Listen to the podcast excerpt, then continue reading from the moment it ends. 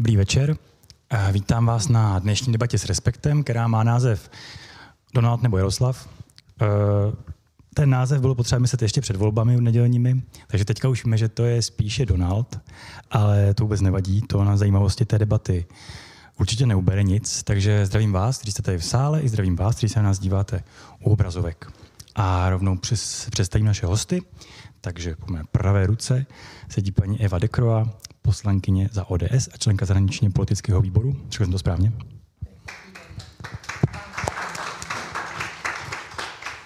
To je pravda, jenom zahraniční. To je Filip Harcer, reporter Seznam zpráv, který se zaměřuje na střední Evropu dlouhodobě.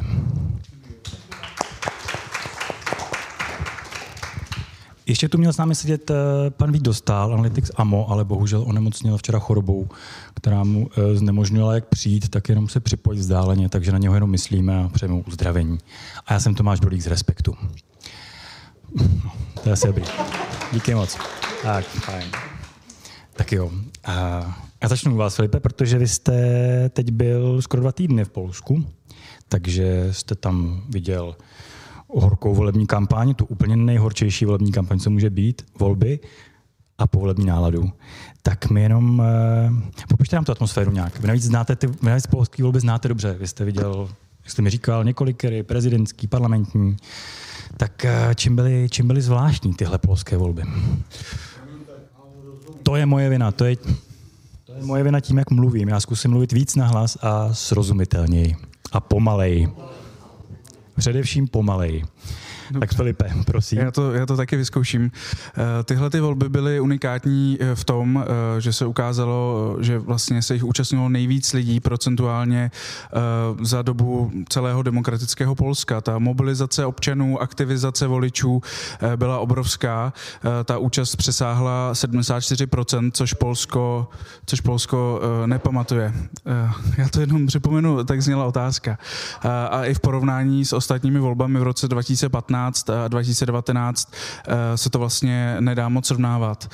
Ehm, ta kampaň byla skutečně velmi ostrá, byla plná osobních útoků, ehm, jelo tam jedno téma za druhým, vždycky se udrželo třeba jedno téma dva dny eh, a potom následovalo další. Tak je to v Polsku trochu zvykem, ale tentokrát to bylo skutečně ostré, protože ehm, táboru sjednocené pravice, čili straně právo a spravedlnost, šlo o to udržet se třetí funkční období u moci a, a tomu podřídila eh, i nástroje v té kampani.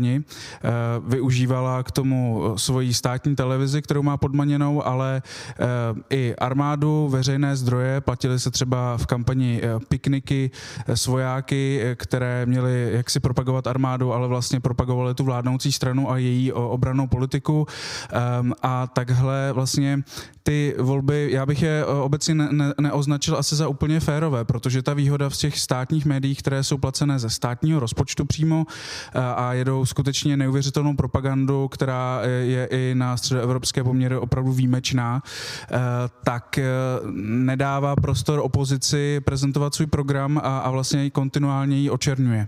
Oni vždycky argumentují tím, že druhá strana, to znamená soukromá média, naopak velmi straní eh, těm opozičním stranám, ale skutečně se to nedá v tom, v tom polském prostředí srovnávat. Čili tam právo spravedlnost mělo velkou výhodu a ukázalo se, že voliči s nimi zúčtovali za té vel, velmi vysoké volební účasti. A povězte mi tahle, uh, překlopilo se to nějak mezi, mezi voliče? Dobře, jasně, ten boj, který vidíme v televizi, když se díváme na TVP, na tu státní televizi, tak vidíme jenom jednu stranu toho boje, ale bylo to znát vlastně i v polském společenství, nebo se to nějak neobtisklo extra, extra moc? Jasně, ty hovory mezi politiky byly ostré, ta slova byla často až trochu absurdní ostrá, ale, ale fungovalo to? Udělalo to něco v duších, v duších Poláků? Eh, no já, když jsem se bavil eh, na venkově eh, ve volebním obvodu Jaroslava Kačinského s voliči, tak ti prostě říkali, že budou volit PIS, i když třeba ku podivu nesouhlasili se sociální politikou, nesouhlasili ani s vízovou politikou, tam propukla chvíli před volbami vízová aféra, kdy se ukázalo, že se vlastně velká korupční aféra, že se kupovaly, prodávala se pracovní víza v azijských a afrických státech a opozice říkala, že to bylo až 250 tisíc víz do, do Polska a do Evropské unie. Reálně ta čísla neznáme. Mm, prokuratura říká, že to bylo několik set, ale prokuratura je pod přímou kontrolou vládnoucí strany. Takže s tím třeba nesouhlasili, ale přesto říkali, že prostě budou Jaroslava Kačinského i právo a spravedlnost volit, že jim věří a jenom, aby to nevyhrál ten Donald, ten, Donald Tusk, kterého o, o, něm, jako o Němcovi. Ne jako o politikovi pod německým vlivem, ale vyloženě říkali, to je Němec. Eh, přesně v souladu s tou propagandou nebo s tou kampaní PISu, protože k ním vlastně jsou to dvě bubliny. Eh, k těmhle těm voličům promluvají ta státní média, eh, k druhým voličům promluvají ta média soukromá a prolíná se to jenom velmi obtížně. To znamená, když soukromá vytáhnou nějakou kauzu na, na vládu, tak k těm voličům práva spravedlnosti se to vlastně ani nedostalo a naopak. Čili ta mobilizace tam byla, já jsem to slyšel pak i ve Varšavě u volebního u studia televizního, kde se konala ta volební kvazi debata, oni nedebatovali, oni jenom říkali vlastně prohlášení a navzájem útočili. A tam ti voliči, ti podporovatelé práva a spravedlnosti vlastně mluvili úplně stejně. Čili ta polarizace tam byla velká a na druhou stranu ti voliči těch opozičních stran ehm, byli velmi motivovaní a nechtěli zažít eh, vlastně po druhé tu porážku, kterou zažili v tom roce 2019, která pro řadu z nich byla velkým šokem a otřesem. Paní Dekorová, co pro vás bylo nejzajímavější, když jste poslední měsíc, dva se koukala na sever a na severovýchod do Polska? Co vás, eh, co vás z toho politického dění a kampaňového dění nejvíc zasáhlo nebo zaujalo, nebo vám přišlo nejpozoruhodnější? Já možná ještě půjdu kousíček dál, ještě vůbec než začala nějaká volební kampaň, tak co určitě já jsem řešila, a nejenom politicky, ale i osobně, tak mě určitě překvapila, zasáhla a nikdy jsem se s ní úplně nestotožnila, nepochopila, tak byla ta potratová politika v Polsku. Protože pořád je to vlastně jako u nás za hranicemi. A když si tak nějak jako koukám, odkud jako ta strana PIS vzešla a jak se vyvíjela, tak je pro mě jako složitý pochopit, proč museli jako dojít až tak daleko. A ani jako ta odezva společnosti jako nestačila na to, že jako tohle není ta cesta. To je opravdu pro mě něco, ještě to bylo jako složité, protože jsme procházeli eh, energetickou krizí, byla válka, to znamená, bylo složité jako z pozice toho aktivního politika nahlas křičet, hele Poláci, takhle ne, to je prostě jako něco, co je jako tak strašně začarou, že a vlastně já mám podvýbor pro lidská práva, jemuž jako předsedám podvýbor pro lidská práva v zahraničí a s kolegy jsme opakovaně řešili, že prostě to jako nejde promlčet. Víme, že někdy v květnu tam byl opa- opa- zase nějaký mediální případ, kdy no, žena zemřela a bylo to hrozně složité, protože na jedné straně to bylo období, kdy jsme hledali jednotu v Evropě, kdy jsme věděli, že prostě potřebujeme jako vůči, eh, vůči Ukrajině, vůči Rusku udržet jednotu a na straně druhé jako na tohle to nereagovat.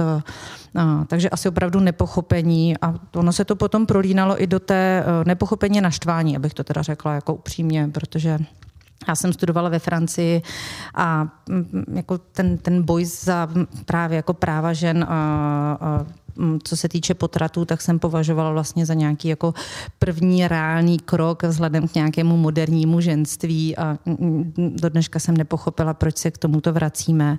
A ono se to potom prolínalo i tou kampaní a způsob, jakým do toho potom zasahovala církev a jak vlastně se, na, jak se nám, nám se to se malinko prolíná taky, viděli jsme to i na Slovensku, jak se nám dneska dostává až jako do absurdního kontrastu ta tradiční rodina a, a nějaký jako moderní život. A, a mm, je to potom ta rozpolcená společnost, kde na tom venkově mají pocit, že tradiční rodina musí být tak, jako, tak jak jim říká ta církev.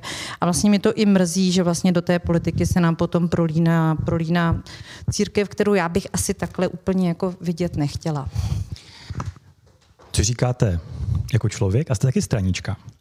A, a ODS je nejsilnější strana v naší vládě. Tak řekněte nám, nebo řekněte nám, co nám můžete říct, jak ODS, jak to prožívá ty, ten výsledek, s, s jakýma emocema, protože přece jenom práva a spravedlnost jste v jedné frakci evropské, což neznamená úplně všechno, ale znamená to něco. Zároveň asi neřeknu úplně velký tajemství, že s občanskou platformou i s třetí cestou si rozumíte, vaše strana možná v mnohem ohledu líp než s právem spravedlnosti.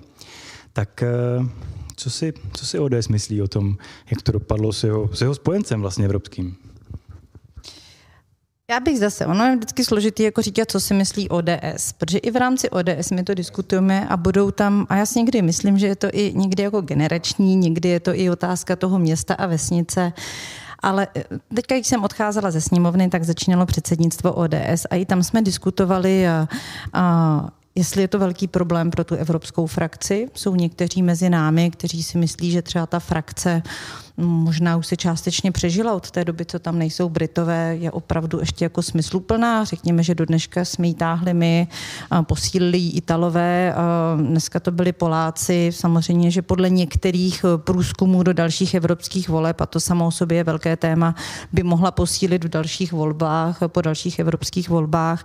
Já budu asi spíš jakoby ten zastánce té pravicové, ale středopravicové politiky. A v tom okamžiku, jako to, co v poslední době dělal PIS, si nemyslím, že by nám bylo blízké a že by tomu to chtěli jako převádět sem.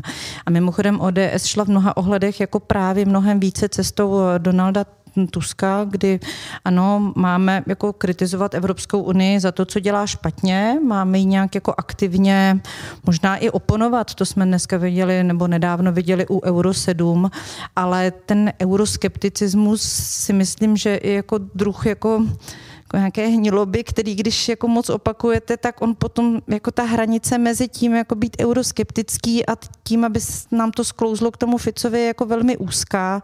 A já teda sleduju minimálně za tu dobu, kdy já jsem v ODS, takže není to to euro, někdy se tomu říká hujerství, já teda nevím, kde to vzniklo, myslím si, že je to úplně jako zbytečný, ale ten proaktivní, proevropský přístup já dneska vnímám jako v ODS mnohem silněji než nějaký ten minulý euroskeptický. Tam samozřejmě jako, jako ta paralela s Kačinským není úplně blízká. Ano, budou určitě v ODS velká část těch, kterým jsou blízký, blízké ty tradiční hodnoty. Ale opět, pokud jako nám jsou blízké tradiční hodnoty, znamená to ještě, jako, že to musíme nechat zajít tak daleko, jako to nechal zajít Kačenský. Já si myslím, že ne. Že to už je jako opravdu nějaký jako extrém, který jako nám není blízký, není blízký jako té většinové ani té tradiční konzervativní ODS. A nebo jsem o tom hluboce přesvědčená. A to samozřejmě neznamená, že mezi námi nebudou tací, kteří budou mnohem víc konzervativní konzervativnější a ti, kteří to uvidí třeba nějakým jako moder, moderním pohledem. A, takže já, co se týče toho minimálně pro evropského, tak určitě za Donalda Tuska buďme rádi. A potom je tam teda ty poslední kroky, které já už jsem vnímala opravdu jako druh, nevím jestli a, volebního a, šílenství nebo až jako populismu, ty poslední výroky ve vztahu k Ukrajině ze strany Moravěckého a podobně úplně není zřejmé, jestli jsme je třeba, jako, jestli byly špatně interpretovány, protože to tak neznamenalo, ale to je třeba pro mě nyní opravdu jako důležité, abychom věděli, že nová vláda bude v tomto zase držet nějakou tu jednotu. To jste se dostala k tomu, co jsem se chtěl zeptat na konci, ale tak to jsme přeskočíme. Tak eh, Filipe, eh, ten, eh, ten ukrajinský obrat, prostě prezident Duda byl v Kijevě pomalu častěji než ve jeden čas. A pak najednou se vyhýbá panu, panu Zelenskému prostě na, eh, v New Yorku, takže to bylo jako velmi, velmi, velmi takové brutální otočení. Tak eh, myslíte, že by to trvalo i po volbách eh, s tou vládou, nebo co, co, bylo tou příčinou? Bylo to skute- třeba možná se skutečně v hlavách vládních polských politiků tehdejších stalo, že naznali, že podpory bylo moc. Je to možné, anebo to taky možné není? Já myslím, že eh, tam hraje roli eh, spoustu faktorů, protože Poláci a Ukrajinci se jako národy v lečem jsou podobné. V takové té horké eh, krvi, v té emoce, v, těch politi- v té politice a to si myslím, že hrálo v tom velkou roli, protože ten spor vlastně, on je de facto banální. On je o pšenici, kukuřici, řepce. No počkejte, on je o hlasy polských zemědělců. Jasně, jasně, ale jako všechny země nakonec našly nějaké východisko. V tady té atmosféře určitě hrála roli uh, ta předvolební, předvolební předvolební doba, období, ale e, taky to ukázalo, jak křehké to spojenectví vlastně je. Vy jste tu zmiňovala toho Moravěckého. On, on měl tu smůlu, že ho všechna média, eh, všechny velké agentury dezinterpretovaly, protože on vlastně, e, tam se psalo, že e, Polsko zastavuje zbrojní pomoc Ukrajině, ale nic takového Moravěcky neřekl. Já ho tady musím zase znova obhajovat. On řekl, že on použil eh, přítomný čas, že Polsko už neposílá zbraně Ukrajině, protože vlastně už nemá vlastní zásob. To, to samé jako Česko, třeba Slovensko, dal prostě, co mohl, ale zbrojní zakázky, které Ukrajinci si v Polsku zadali u polských státních zbrojovek, s těmi se počítá a ty plány se plní. Čili to oběhlo uh, ty média a ten spor se dál eskaloval. Uh, to, že se vzájemně ty státníci vyhli v New Yorku na zasedání OSN, to je druhá věc a tam ty vztahy mezi prezidenty asi ochladly. Na druhou stranu prezident Zelenský taky uh, nedělal nic pro to, aby ten spor uh, nějakým způsobem řešil. On ho dál eskaloval a ty výroky na adresu Polska uh, skutečně Poláky zabolely a myslím si, že byly přehnané a že si je teda rozhodně nezasloužili, že se to mělo se jednat a tam se tam prostě zkrachovala ta diplomacie, ve které je polské ministerstvo zahraničních věcí dlouhodobě jako nefunkční, protože ministr vlastně o něm se ví, že tu práci vlastně nemá ani rád a že ji nerad dělá a, a tam to prostě zkrachovalo a potom se to už jako kupilo a ta předvolební atmosféra na to měla vliv. Oni házeli očko na ty uh, voliče ultrapravice, uh, na, na ty polské fašisty, na tu konfederaci a tak dál, uh, aby se zajistili tu většinu v Sejmu. Uh, nakonec se jim to nevyplatilo, uh, ale po tom sporu tak jako tak v té polské společnosti zůstane určitá taková nedůvěra, taková trošku zkažená nálada. Oni samozřejmě životní zájem Polska je podporovat Ukrajinu v boji proti Rusku, eh, připravit se na možný konflikt.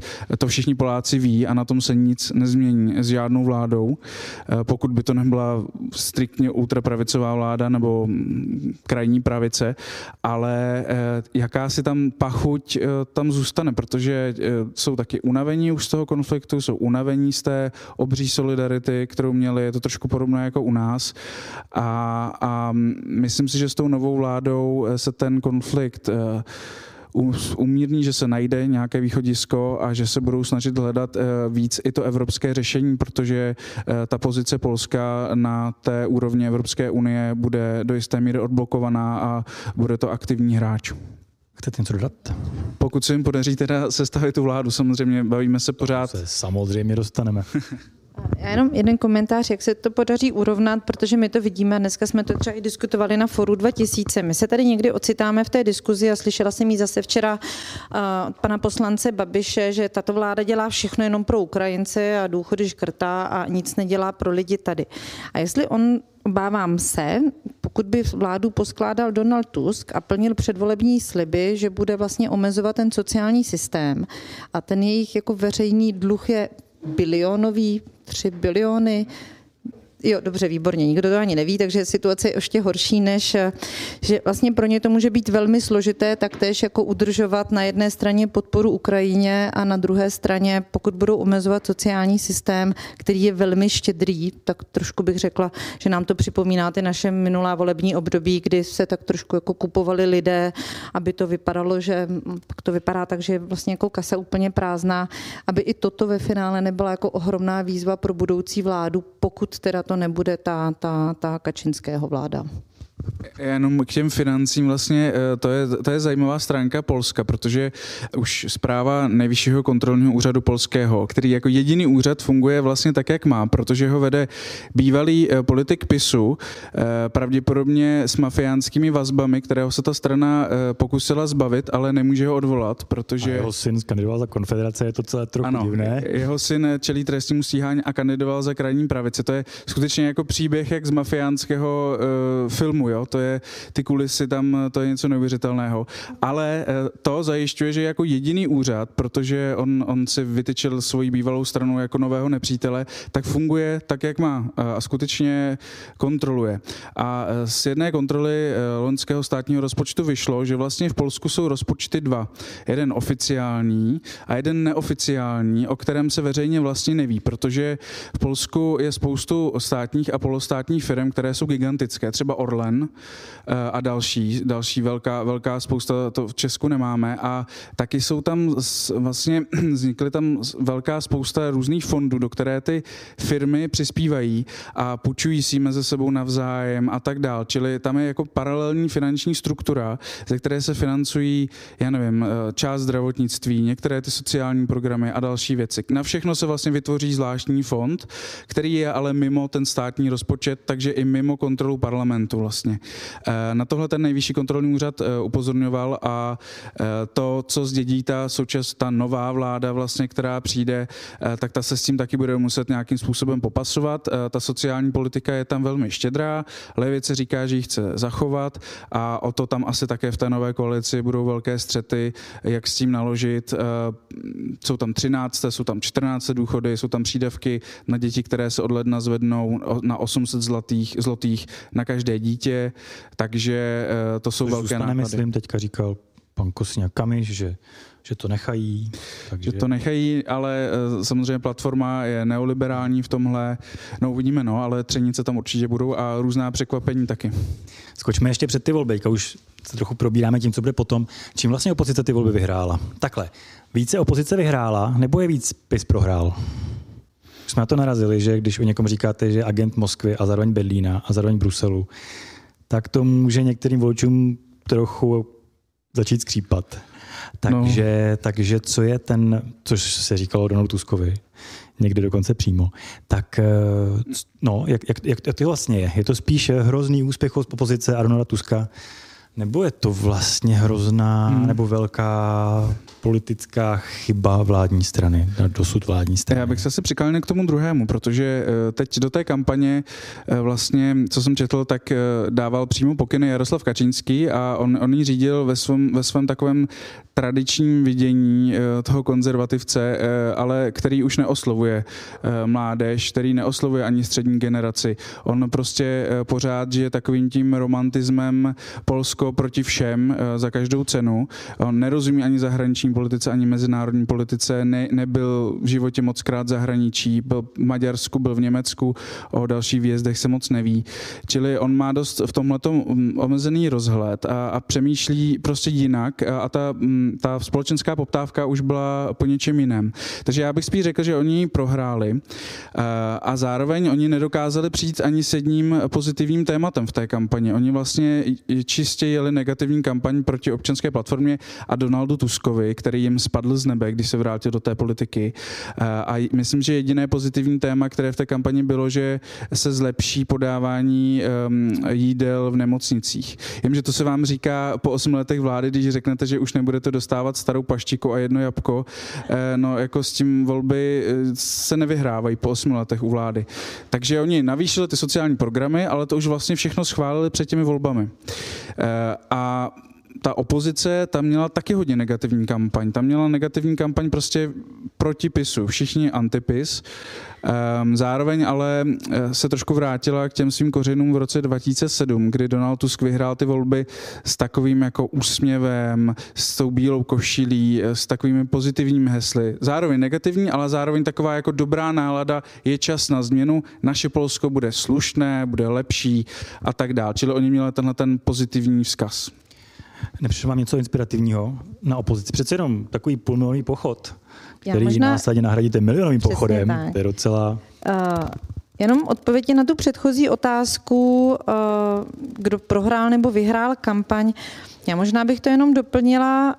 Jestli někdy totiž jako malinko nepřeceňujeme tu kampaň jako takovou, jestli někdy vlastně jako ta společnost nedozrává sama do nějakého stavu nebo nedozrává i to naštvání, nedozrává to, kam to chcete.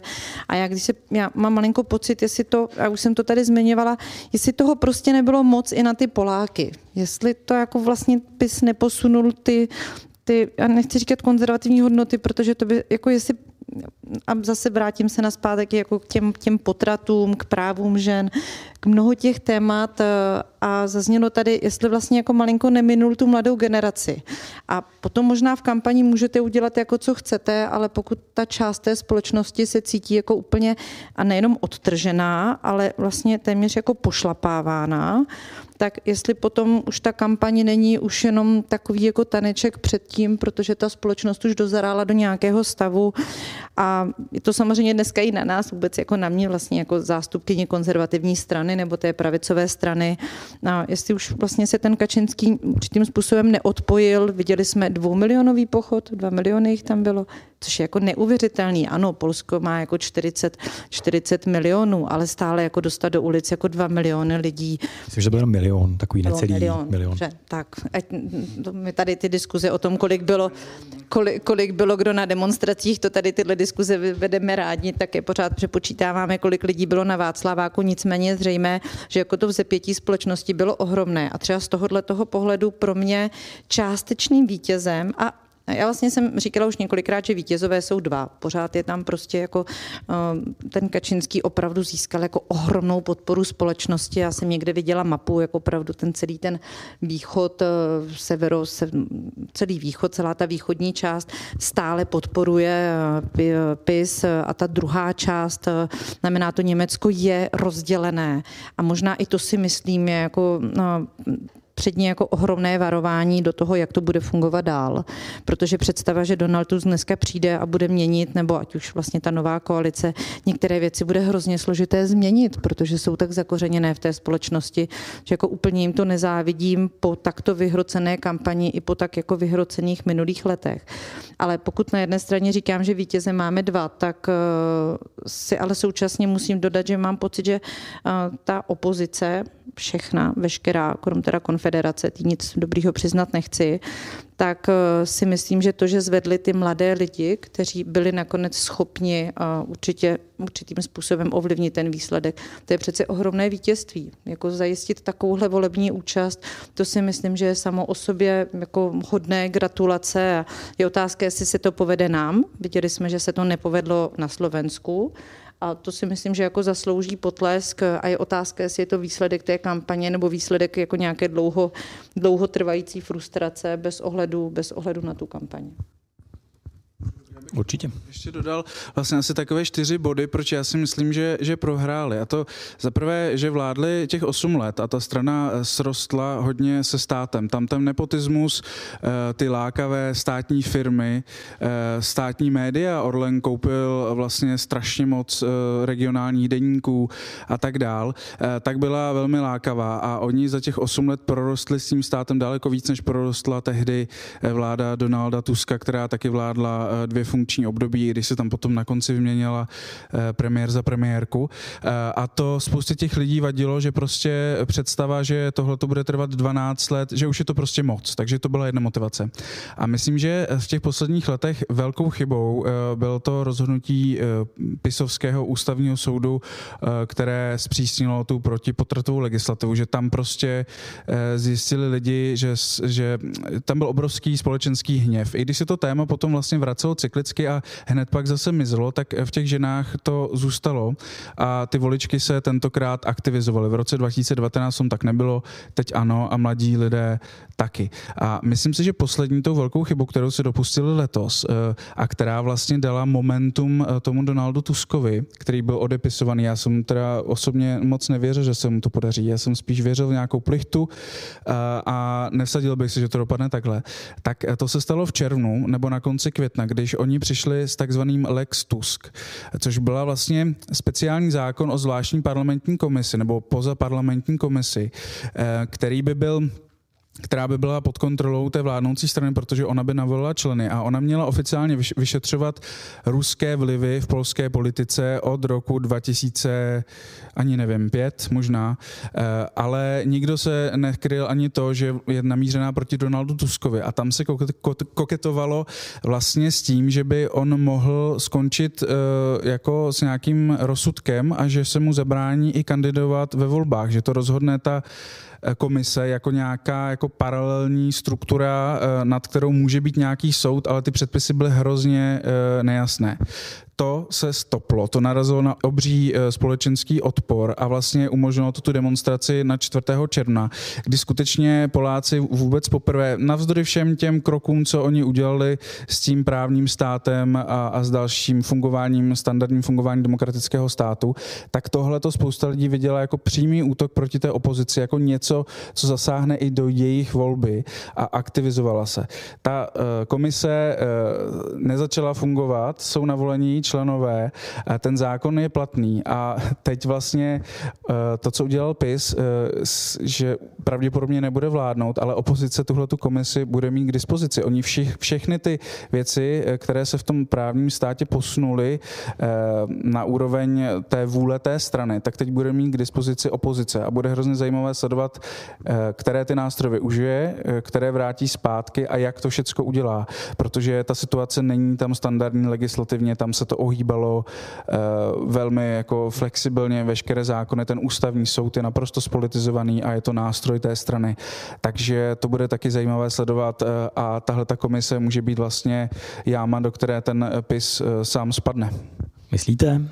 Myslíte, že ta nová vláda No, že prostě já doufám, pokušení. že ne, ale ta touha po té pomstě uh, skutečně jako zúčtování s tím pisem, to, že uh, tam v Polsku může fungovat státní tribunál, což je vlastně takový soud, který... Ten funguje let, ten vlastně od začátku dispozici. A, a volí ho, volí ho, jo, ale volí ho parlamenta může soudit premiéry, ministry a představitele, uh, tak uh, to tam vlastně zaznívá už strašně dlouho na těch demonstracích. Léta zaznívá, budeš sedět, půj, nebo půjdeš sedět, půjdeš sedět. A, a to je oni to heslo od roku 2005 minimálně, takže... No, ale někteří ty politici to skutečně myslí vážně a to rozličení s pisem, to zúčtování s pisem, to je jeden z těch bodů uh, té, té, už té povolební rétoriky.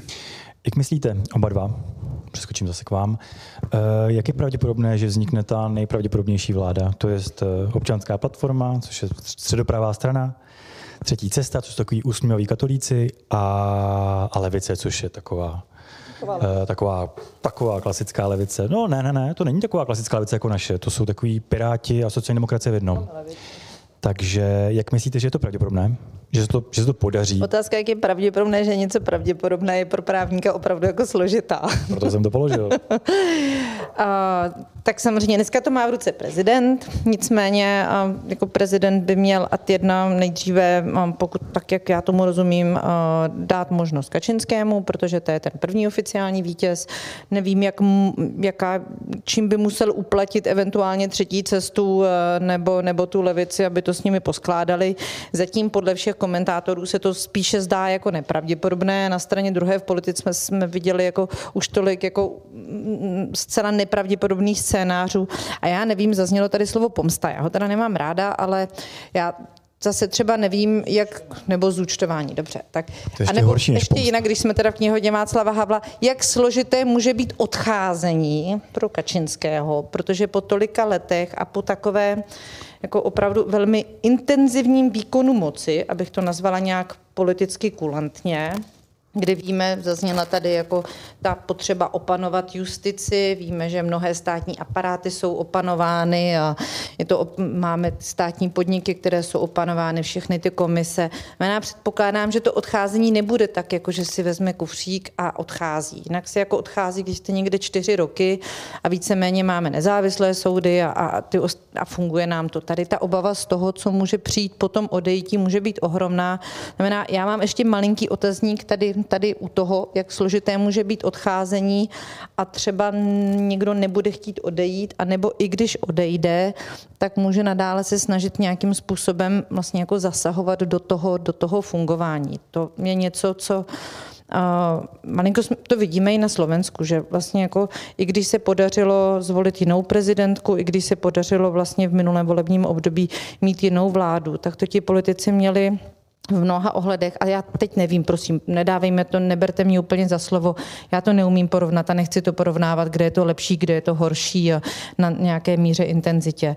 Ale eh, té vládě se mimo jiné, mimo jiné, byly tam i jiné politické důvody, ale některé věci třeba se jim jako nepodařilo vyšetřit. Ta prokuratura třeba úplně nefungovala, ty soudy taky úplně nefungovaly, protože prostě to nejde jako tak, že najednou máte jako čtyři roky u vlády a všechno najednou funguje podle vašeho. Jestli to třeba i na tom Slovensku ve finále po těch čtyřech letech, krom všech těch jiných důvodů, taky nebyl ten důvod, že vlastně po těch letech Fica to bylo tak ten stát, a to já nechci použít zase slovo prolezlý, ale byl tak opanován, ať použiju zase slovo, které je aspoň malinko neutrální, že vlastně i dneska si myslím, že pokud opravdu dojde ke změně vlády, tak to vůbec nemusí být jednoduché a, a třeba bavili, já jsem tady zmínila tu potratovou politiku a nebo se můžeme bavit i o reformě justice.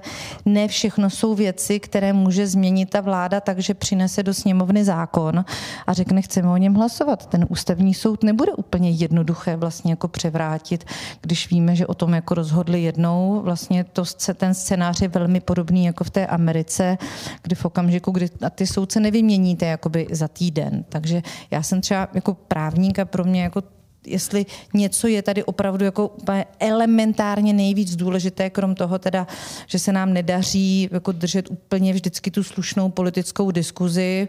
A bávám se, jak dopadne další naše tady parlamentní kampaň a jestli to bude stejně jako na Slovensku a Polsku, tak to bude jako velmi tvrdé, ale co tady musíme zachovat je ta nezávislá justice. A nám se to, a teď teda ťukám jako do všeho, co tady kde najdu, to se nám zatím pořád daří. My ji můžeme jako vyčítat kde co, můžeme můžeme jí vyčítat, že je pomalá, můžeme jí vyčítat, že některé věci nerozhodla úplně dobře, můžeme se bavit o tom, jestli dohody o vině a trestu jsou v pořádku, můžeme řešit znásilní, ale ta justice sama o sobě jakoby funguje a to si myslím je to, na čem vlastně jako to Slovensko ani Polsko, to se tam nepodařilo zachovat a já to považuji opravdu jako pro nás, že když vám selžou politici, selže vám státní zpráva, selže vám cokoliv, tak jako ten pocit té spravedlnosti a ta možnost dovolat se spravedlnosti si myslím, že je opravdu jako to esence sama. Odhadujte, Filipe, jak moc dokázala vládní strana, jak říká paní Dekorát, ten stát ovládnout? Ona chtěla. Akorát, že třeba v porovnání s panem Orbánem, neměli takové možnosti, protože nikdy neměli takovou politickou sílu a neměli takové kompetence, jako, jako měl Fides a Orbán, kteří skutečně dokázali tu svoji práci odvíst eh, velice rychle a velice rozhodně a velice čistě a velice brutálně. To PIS nikdy vlastně dovedl do takové dokonalosti. Tak eh, jakou tady, tady se mračíte, tak potom to můžete doříct. Jakou schopnost ti lidé PISu, kteří tam asi někde jsou, budou, myslíte, mít, eh, nevím, dr- budou mít brzdit něco, co se nelíbí, co se nelíbí jejich straně? A jak moc se to vlastně podařilo? Jak moc to není něco, co se hmm. zdá být třeba neporazitelné, ale možná to asi tak těžké nebude?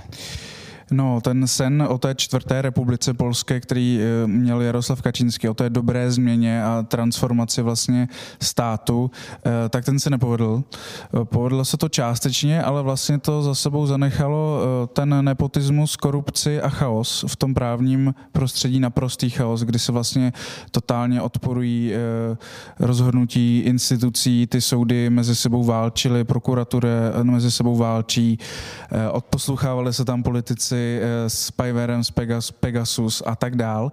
Eh, takže zkoušeli to, narazili na odpor, spoustu těch věcí změnili a, a takový ten ten stav půl na půl ehm, a i ten chaos mezi institucemi se ty poslední léta nějakým způsobem zabetonoval.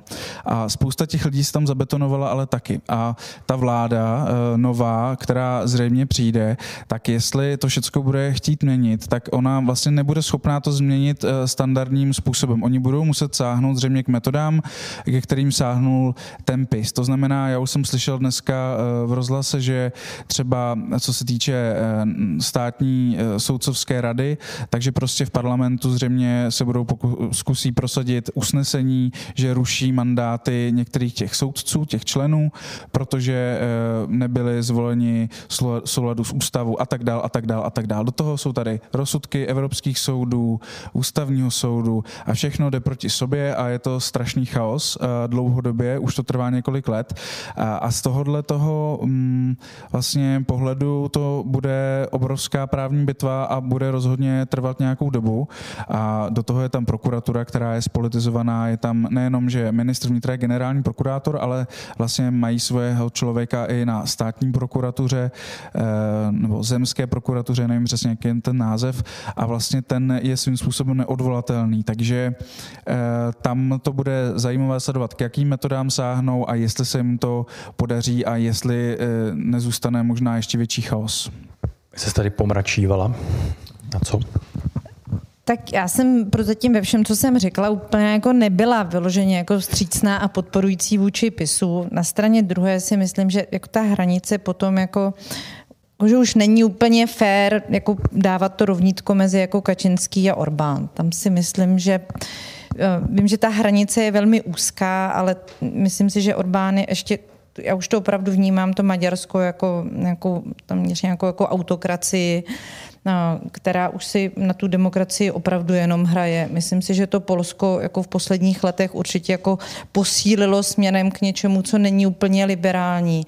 Ale trošičku mě to jako, nevnímám to úplně jako fair tam opravdu jako dávat to rovnítko. Já mám dneska rovnítko jako Orbán Lukašenko a tam to můžeme vnímat, ale myslím si, že jako Kačinský mm, a, a Orbán jako není fér a vlastně ani není úplně fér pro nás to říkat, protože oni úplně jako nezmizí topis. A myslím si, že jako urážet, ne, ne, neurážet.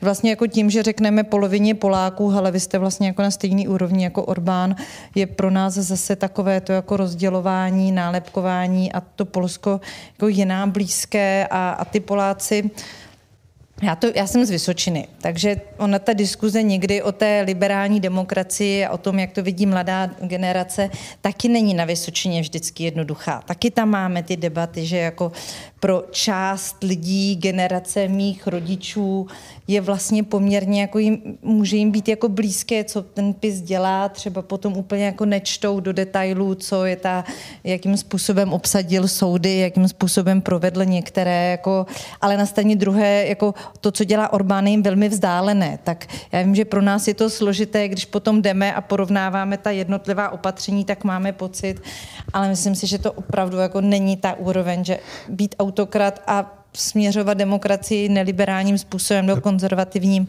jako není úplně to. Já teď trochu bojím, že jste urazila asi 40% Maďarů, ale možná. Ne, eh, Filipe, eh, myslíte, že, že, že PIS není Fides, že, že, by, že mají jakoby nějaké zábrany, nebo, ne, nebo je ten rozdíl v tom, že nemohl udělat to, co třeba udělat chtěl a že když říká, bude tady Budapešť na Vysle, že tím myslel něco jiného, že to byla metafora, která, která nebyla tak jako dokonalá a že vlastně tam není tak podstatný rozdíl v tom, jak chtěla naložit se státem, jak tahle vláda chtěla naložit se státem a jak chtěla, aby stát fungoval. Jak si představoval, že vlastně je správné fungování státu? Já bych řekl, že ty představy mají dost podobné a že v Polsku nebyla ta ústavní většina, eh, že mají jiný ten systém, eh, že ve druhém funkčním období měli tu většinu křehkou a ještě přišli o senát, eh, že jim do některých věcí nakonec házel překvapivě vidle i prezident, který byl ze jejich vládního tábora, ehm, ale ten vzorec je podobný. Třeba já už jsem to zmínil, ta média, eh, tak nejenom, že vlastní ty státní média, skutečně funkcionář eh, té strany, politik, eh, byl generální ředitel dlouhodobě, myslím, že loni skončil, dosadili tam jiného a ta práce zůstala úplně stejná. V tom roce 2016 na začátku tak vyhodili novináře speciálním zákonem, zametli s tím prostě totálně a to, v co se ta polská televize změnila, to jako s trochou nadsázky může koketovat se Severní Koreou. Já, já to říkám malinko jako vtip, ale kdybyste ty eh, zprávy sledovali skutečně jako konstantně a kontinuálně, tak to, co oni tam předvádí, taková primitivní, hloupá propaganda, podprahová, to, to je něco neuvěřitelného. Skutečně financované z miliard ze státního rozpočtu. E, ti lidé tam jsou velmi dobře placení, teď se odhalovali, kolik dostávali. A teď po volbách e, najednou mluví jako Miliusové, dokonce napomínali politiky práva a spravedlnosti, začali si zvát opozici a dávají větší prostor země, jako doufají, že se stane zázrak a že tam zůstanou nebo se začali stydět.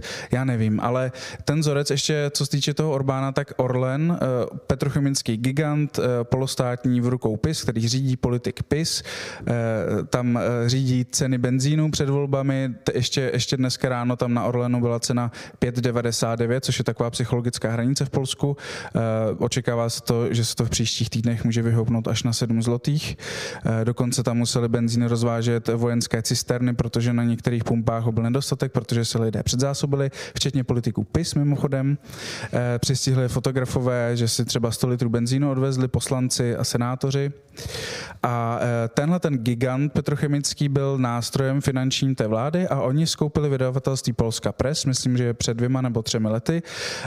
A to vlastně byly spousta, to byly desítky regionálních deníků, já nevím, Gazeta Bydhožská, Gazeta Krakovská a tak dál. No a tam s tím zametli okamžitě. Během několika týdnů bylo hotovo a vlastně i teď před volbami to byl totálně stranický tisk. Takže ta média měla pod kontrolou, do toho oni financují další konzervativní týdenky reklamou těch státních firm a státních fondů, třeba fond Ministerstva spravedlnosti tam dává inzerci, že dělá nějaký piknik někde eh, a sypou do nich peníze. Mimochodem eh, ta podpora se týká i některých českých médií, který, které Orlen podporuje, konzervativní česká média. Eh, šéf redaktor jednoho nedávno dostal na polské ambasádě eh, vyznamenání. Eh, uvidíme, co bude po volbách, jak se to vyvine. Takže ty vlivy byly jako velmi velké a já si úplně nemyslím, že by se ty myšlenky PISu a Orbána tak výrazně lišily. Oni jsou, Kačínský a Orbán jsou každý trochu jiného ražení. Viktor Orbán je daleko pragmatičtější politik, eh, musí krmit tu svoji oligarchii. V Polsku ta oligarchie není, eh, ale tím oligarchou je tam ta vládnoucí strana. Nechte nás zase nahlédnout trochu do, do toho, jak se dělá politika. Jak vypadá příprava na novou vládu? Když se u sousedů mění vláda, což je normální věc, po volbách se při, přichází nová vláda, jak, eh, jak se jak se vláda připravuje na... To je otázka na mě? No, no, no. to, ale to, tak pojďme přeformulovat otázku, protože jak se dělá vláda, to tady buď můžu odpovídat nějaké jako znalosti uh, z fakulty práv, uh, a, a nebo to, co jsem si přečetla v novinách, ale a samozřejmě máte jako poslankyně uh, já jsem nikdy vládu neskládala. To ne? Ale vaši kolegové jsou v naší vládě, tak jenom jak vlastně úplně, jak, jaká je ta běžná politická situace? Odpovím. U sousedů se změní vláda, jak ta příprava vlastně na to vypadá? To telefonuje se, blahopřeje se, domlouvá se už schůzka, jak to, jak to, jak to vypadá čistě v praxi? Bude to záviset asi jako vždycky všechno na všem. Bude to o těch osobních vztazích. Asi jsou jako vlády, které se budou skládat mnohem jednodušeji. Jak když si představím, jak veselé to nyní musí být na Slovensko, kdy se a, a Pellegrini s Ficem po té, co se veselé rozešli, zase veselé schází a tak nevím, jestli si telefonují a nebo už nebo si k tomu dávají panáka, těžko říct. A možná ale obecněji... Ne, pardon, já jsem to myslel jinak. Jak se naše česká vláda když se u sousedů změní kabinet po volbách, co vy jako česk, jako česká nebo rakouská vláda se změní. Jak probíhá ten český krok, jestli, jestli se prostě čeká, jak to dopadne, nebo jestli už se telefonuje a říká se dobrý den, nějak to dopadlo, respektujeme výsledky voleb, samozřejmě budou ještě nějaké debaty, ale už teď vám gratulujeme. Jak to čistě, jak to vypadá čistě Já si lidsky? myslím, že rozumný přístup je uh, za prvý počkat a za druhý říct, já bych, tomu, já bych to nazvala žádné rychlé pohyby, protože uh, každý z těch politiků, ať už jako vládnoucích v exekutivní nebo jako na legislativní úrovni, může mít nějaký svůj názor. Někdy je ale malinko složité, že když s tím názorem jako jsme příliš radikální a říkáme jakoby sousedům, jak to u nich má být, tak ono to potom jako nedělá úplně dobrotu po té, co se to tam jako nějakým způsobem poskládá a může to platit jako vůči Slovensku, kde některé věci nás můžou štvát víc, některé míň. A, a jako nám stejně nic jiného nezbyde. My to Slovensko, jako to Slovensko tam bude a my s ním budeme mít dále jako nějaké vztahy. To znamená, já si myslím, že rozumný přístup je mm, jako takové to balancování mezi tím vyjádřením politických afiliací a názorů, ale současně tím, že se jako nezabouchnou všechny dveře a, a neřekne se s váma už se bavit, s váma už se bavit nebudeme. A pokud eh, já vlastně pořád se jako vracím v posledních týdnech eh, do toho našeho, my máme teďka tři země, které dobře, my sedíme v jedné, Slovensko nám proběhlo minulý týden, teď nám proběhlo Polsko a pořád hledám, teďka jsme do toho zamotali teda ještě toho Orbána, hledám, jako co to pro nás znamená, jak máme číst vlastně dneska celý ten region. Co to pro nás znamená, že na Slovensku dneska my říkáme, že to prohrály dezinformace, nebo to prohrálo to, že ty strany nebyly schopné se spojit, prohrálo to to, že ta témata byla tak vyhrocená, že na jedné straně stála ta jako Ficová ultrakonzervativní protiruská, mm, já řeknu možná to je nejdůležitější, národovecká, národovecká část společnosti a na druhé straně ta, ta liberální. A proč tam to, tam to dopadlo nějak a v Polsku, byť tam byla veškerá média vlastně jako opravdu jako ovládaná tím pisem, byl tam taky ten velmi silný národovecký diskurs, tak to dopadlo jinak protože to jsou vlastně jako odpovědi. Já neříkám, že všechny mám, stejně tak jako s tím maďarském. Jak se ale... odpovídáte? Co jste si z toho vzala? Co tak jste si vzala já, poslední Já měsíc? zatím si z toho beru více otázky. Já jako nebudu dělat chytrou, že na tohle to všechno a ještě nemáme všechno dopočteno. Ještě ty vlády nemáme poskládané. Já si myslím, že se s tím všichni budeme ještě pár týdnů rovnat.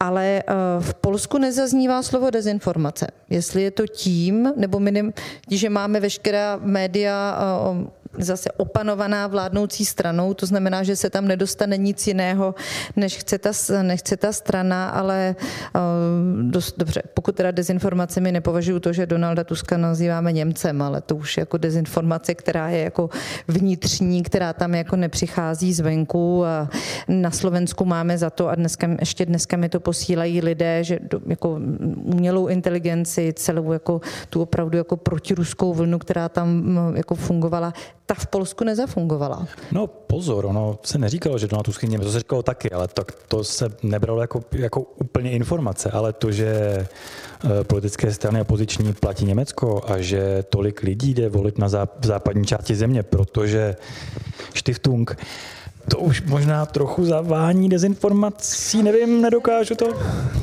Je to tak? Uh... Já bych doplnil ještě, že eh, v Polsku eh, jsou soukromá média velmi silná. Není to tak, že by tam veškerá média byla eh, pod vlivem vládnoucí strany. Soukromá média jsou tam skutečně velmi silná a to je i jeden z důvodů, proč Polsko a Maďarsko nejdou úplně srovnávat. Teda vládnoucí strana PIS eh, má jako trn v oku soukromou televizi TVN, kterou vlastní americká společnost Discovery a, a oni na ní několikrát útočili a dokonce chtěli schválit speciální zákon, aby donutili toho ehm, zahraničního vlastníka prodat určitý podíl eh, a pravděpodobně chtěli, aby buď přišla o licenci, nebo aby ji koupil stát. Takže to zkoušeli, ale narazili na odpor Washingtonu. Eh, to, to, to dělalo hodně a ona o tom otevřeně mluvila tehdejší americká velvyslankyně ve Varšavě, ty útoky byly opakované eh, a zkoušeli to. A možná bych se vrátil k tomu Tuskovi Němci, protože to má vlastně základ v jedné věci, že před volbami, já teď přesně nevím, jestli to bylo 2005, 2007, asi tak, tak se objevila jedna dezinformace, že a to vycházelo z jedné fotografie, že eh, dědeček Donalda Tuska byl ve Wehrmachtu, že to byl nacista.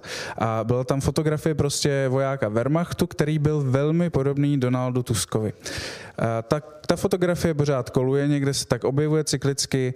Eh, není to pravda, není to pravda, a, eh, ale u, u, jako uchytilo se to už tehdy a vlastně tohle to eh, je součást takového toho mýtusu, který oni mýtu, který oni eh, kolem toho Tuska jako vytváří. Eh, ty, ty německé peníze, ta zájem Angely Merkel, do toho Smolensk a to, že se dohodl s Putinem a že je vinen smrti bratra Jaroslava Kačinského, Lecha Kačinského a tak dál.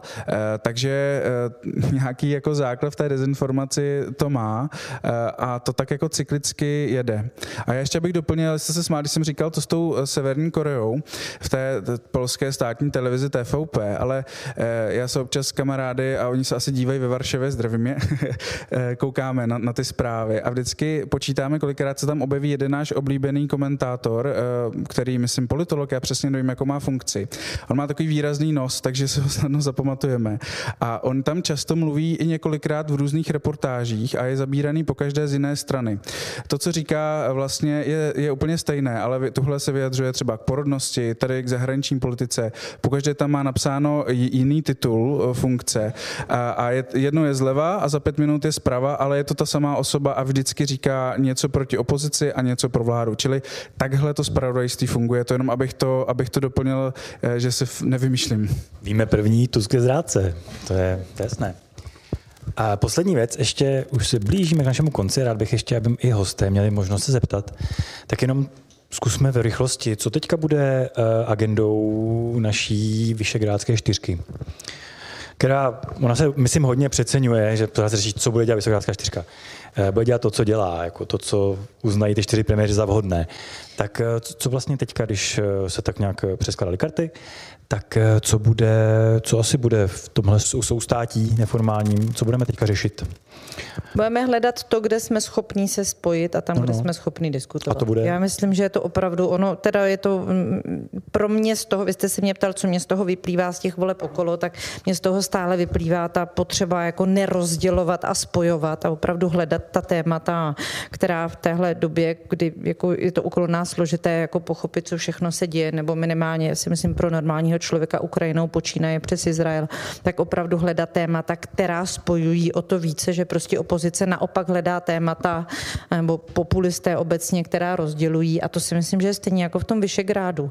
My se asi těžko budeme shodovat s některými jako, no, politiky, jejichž jména tady všechna zazněla na některých tématech, ať už jsou to kulturní témata.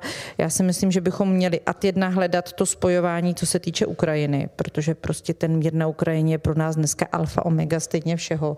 Takže tam, jestli se nám bude pod, může podařit třeba i za pomocí eh, nové polské vlády postupně nějak eh, přesvědčit eh, nebo posunout názor Fica k tomu, že Slovensko zůstane v této, v této jednotě a podpoře Ukrajině s námi, tak to si myslím, že jako velká výzva, která by stála za to.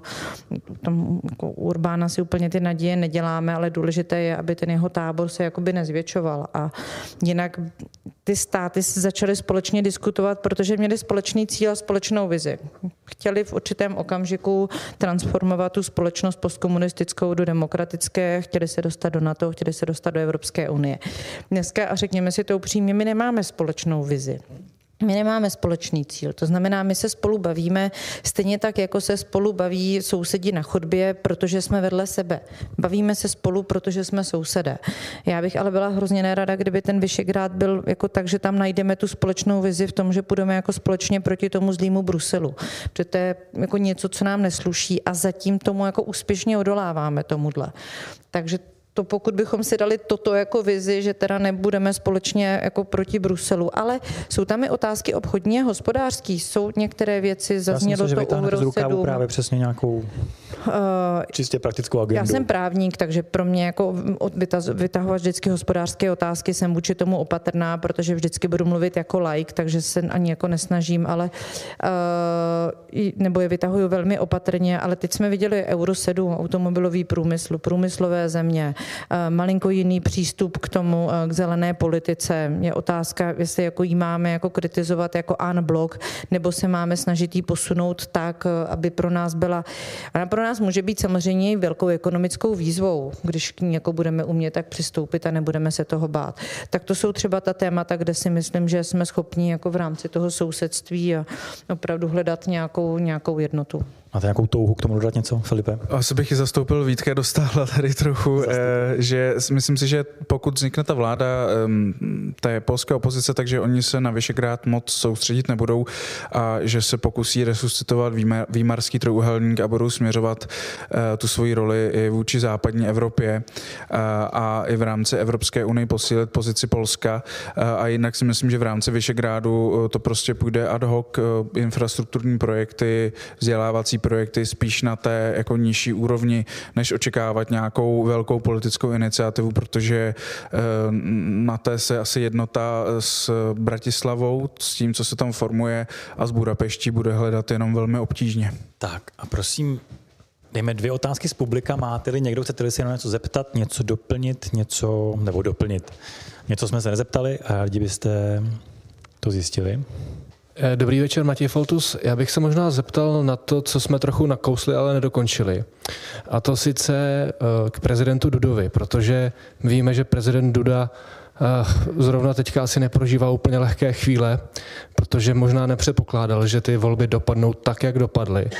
Na jednu stranu Filip Harcaruč říkal, že on v začátcích svého, svého mandátu do některých zákonů hodil vidle, Vlastně jaké budou jeho další kroky? My jsme slyšeli nějaké vyjádření, že eh, děkuje voličům, že přišli k volbám, ale skutečně je Andřej Duda vůbec schopen toho, aby, eh, když to tak řekneme, předal jako jednoznačně tu vládu Tuskovi?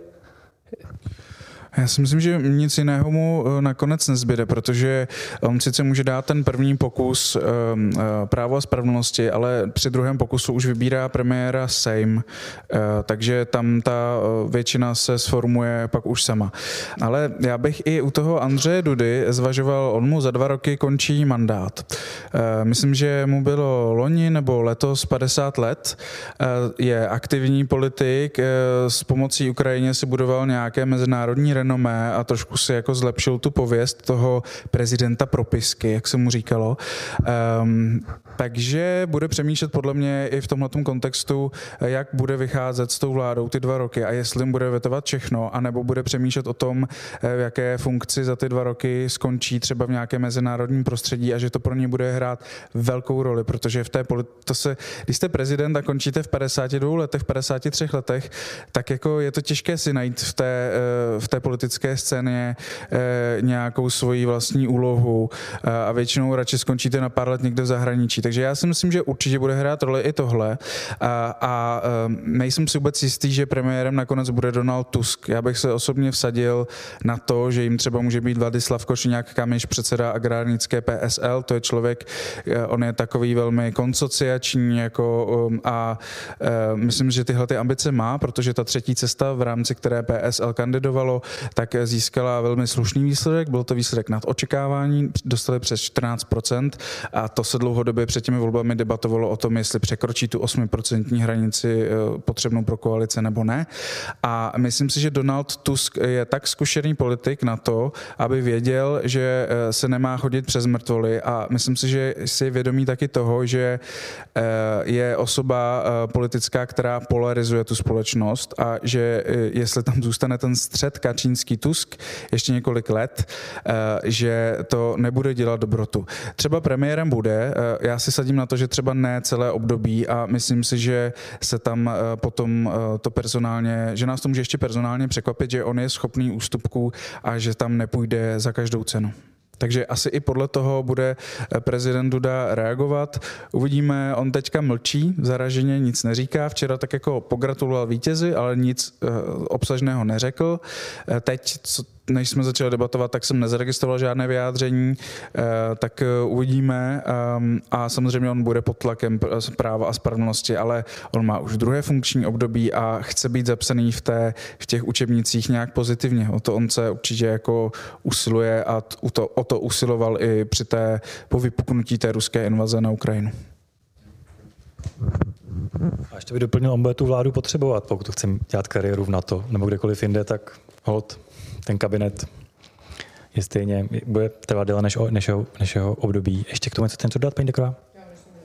Já vám nechci eh, z toho tématu Polska úplně utéci, když jste ho zvolili pro celý večer. Já jsem na debatě s respektem poprvé, tak jsem nevěděl, co mám očekávat. Ale navrhnu jedno téma, které se týká Polska a bylo několikrát zmíněno a to je práva na potrat. Ehm, já jsem naprosto přesvědčen, že eh, žena musí mít právo na potrat, ale věc má ještě druhou stránku. Ta se netýká Polska, je celoevropská. A to je, že evropské národy vymírají. Více lidí umírá, než se narodí. Z čehož vyplývá, že ženy rodí málo dětí. Eh, já jsem ještě neskončil. Eh, to je ta druhá stránka práva na potrat. Protože ženy chtějí mít svoji kariéru a dávají velmi často masově přednost před tím eh, děti. Je trošku podivuhodné pro mě, že se zatím tímto tématem vymírání evropských národů eh, nikdo moc nezabývá. Přijmeme imigranty a ty nám zaplnějí pracovní trh, no ale vymírání národů to nezmění, vidíte. Eh, myslím si, že by to možná mohlo mít eh, téma i pro respekt. To mohlo. Jenom tématem večera jsou polské volby, to je jedna věc. A druhá věc je, že zákaz potratů není funkční pro populační opatření a tím bych tu otázku přeskočil. Děkujeme a dám slovo tady pánovi. Dobrý večer. Prepačte, ja som trošku meškal, dúfam, že som nič ne, nezmeškal na začiatku.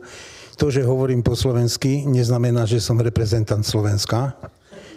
Nežijem na Slovensku už 15 rokov, ale nebudem to ani komentovať, jak tam dopadli voľby. Chcel by som trošku iné povedať. Totiž mám v rukách jednu knižku od Milana Kunderu. Zaoberám sa teraz otázkou Kundera a Václav Havel. Ja dojdem k otázke.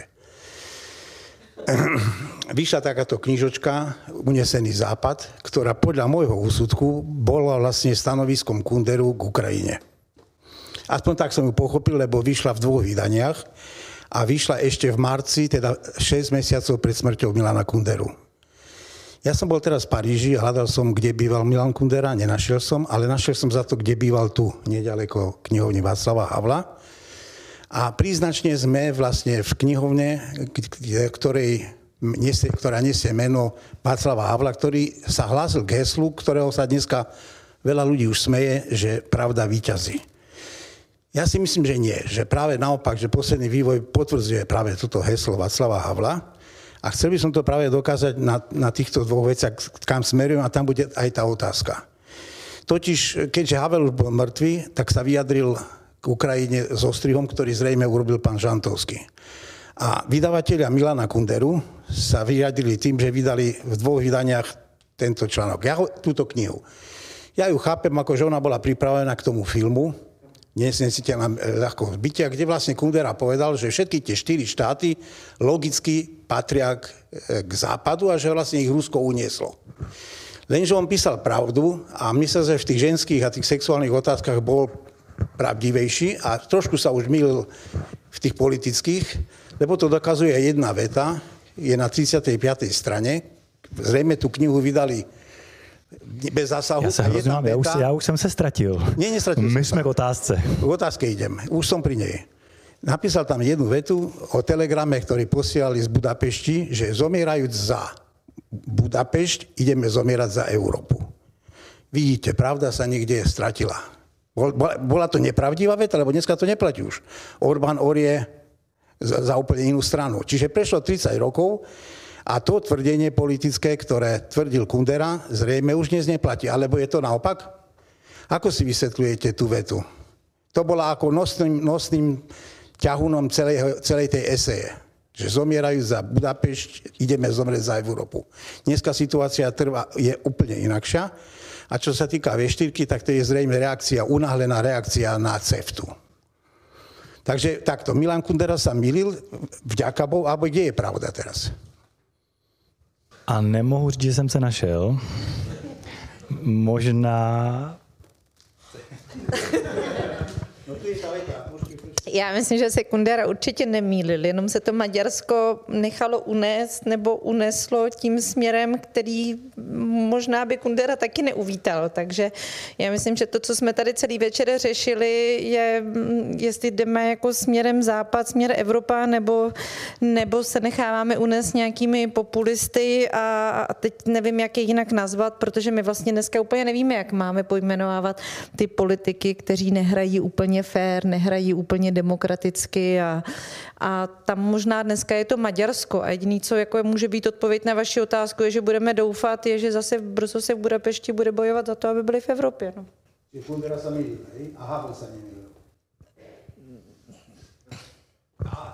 Pravda Myslím, že i Milan Kundera se může někdy mílit. A i Václav Havel se může někdy mílit. Každý z nás se může někdy mílit. Tak prosím ještě poslední otázku a pak už opravdu eh, debatu uzavřeme. Já jsem se chtěla zeptat na genezi zákona Lex Tusk. Eh, jako tento zákon vznikl na základě pronikání ruského vlivu do polské politiky. To, eh, to je jedna část.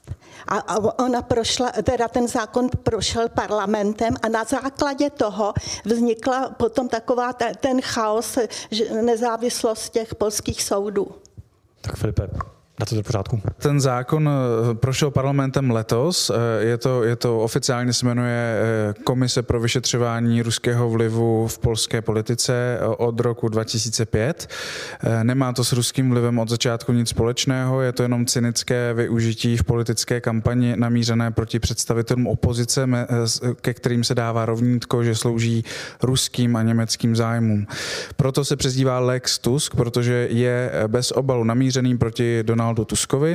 Ten zákon prošel parlamentem za velkých kontroverzí, podepsal ho i prezident Andřej Duda, sklidil za to obří společenskou kritiku, určitě mu někdo volal i ze zahraničí a on obratem druhý den navrhnul novelu a ta novela ten zákon trochu vykostila. Upravila tam nějaké nejasné předpisy, protože ten zákon byl paskvil, to byla jakoby alternativní, alternativní soudní orgán, volený politiky, Eh, nikdo nevěděl, proti, jestli se dá proti rozhodnutí odvolat, k jakému soudu se dá odvolat, co by to vůbec znamenalo, jestli třeba může zakázat skutečně ta komise výkon funkce nějakému politikovi, kandidaturu ve volbách. Spekulovalo se o tom, jestli to stihnou ještě v září, jestli by se to týkalo těchto těch parlamentních voleb, eh, ale právo a spravedlnost svojí neschopností, dlouhodobou neschopností dotahovat věci a realizovat vlastní nápady, eh, které jsou prostě otočát začátku eh, špatně,